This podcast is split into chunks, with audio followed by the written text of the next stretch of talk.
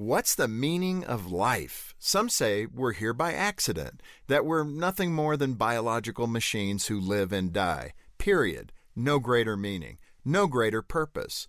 But if that's true, then how can human beings have the unique ability to see the sacredness in a special moment?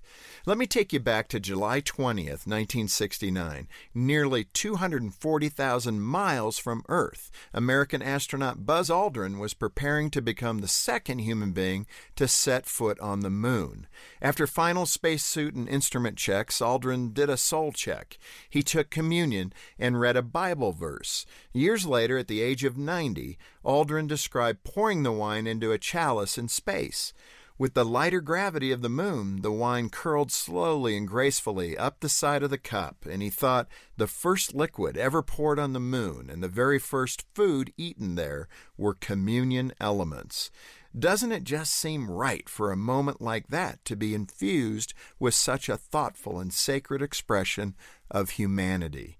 A vulgar comment or a corny knock knock joke wouldn't have given the moment the sanctity it deserved.